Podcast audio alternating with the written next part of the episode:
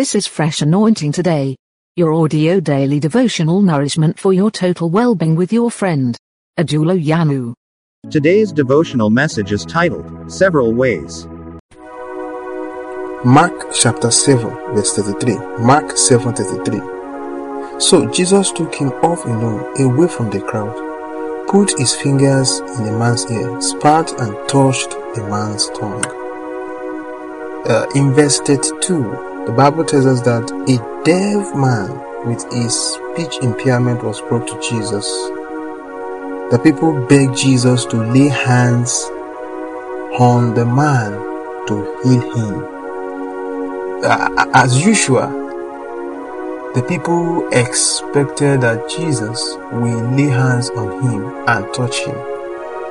Probably because they have seen how miracles have happened in the past when someone touched Jesus or touched the hem of his garment or when Jesus lay hands on sick persons or sometimes he does not even lay hands, just speak the word. Healing and deliverance will take place.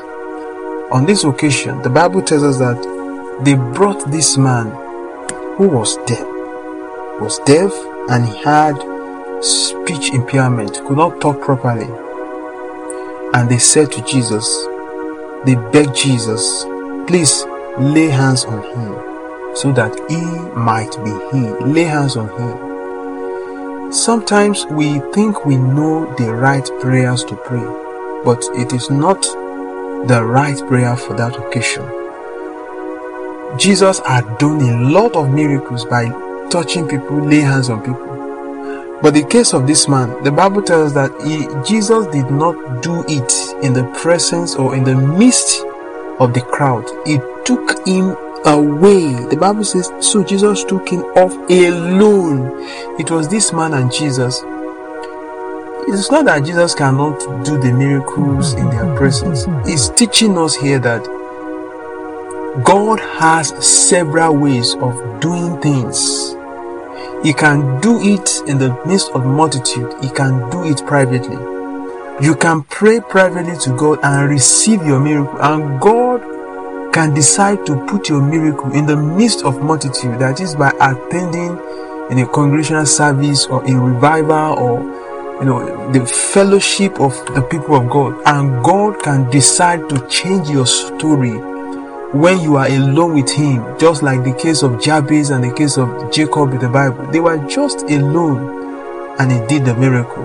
So if we believe we have been we have been able to understand how God works or the kind of prayer that we cause miracle to happen, all we need to do is just to tell God to ha- to to make miracle to flow, happen in our lives, we do not need to tell Him how He will do it.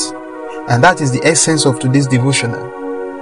You don't need to tell God uh, and spell out how and how He needs to. He has several ways of doing it. The Bible says He has to touch the man's hair. He has to, you know, uh, anoint the man's mouth with his own saliva. He, he, he, Jesus needed to. In fact, if you read verse uh, the following verses, the Bible says Jesus cried with a loud voice in verse 34. He groaned and, and, and cried with the loudest voice. He said, Ephphatha. That was when the man received the miracle and that he could not do in the presence of the multitude. So I am telling you today that all you need from Jesus is the miracle. You don't really need to bother yourself about how he's going to do it. He has several ways of doing it. He can do it the way you want him to do it. He can do it in other ways you have never thought of because his ways are not our ways.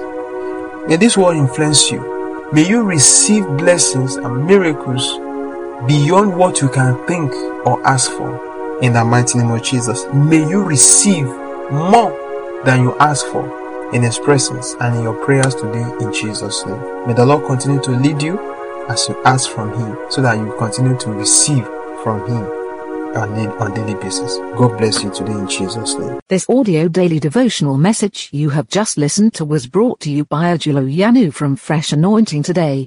Available on Spotify, Apple, Google, Anchor, and other podcast players of your choice. Share with others. Stay fresh.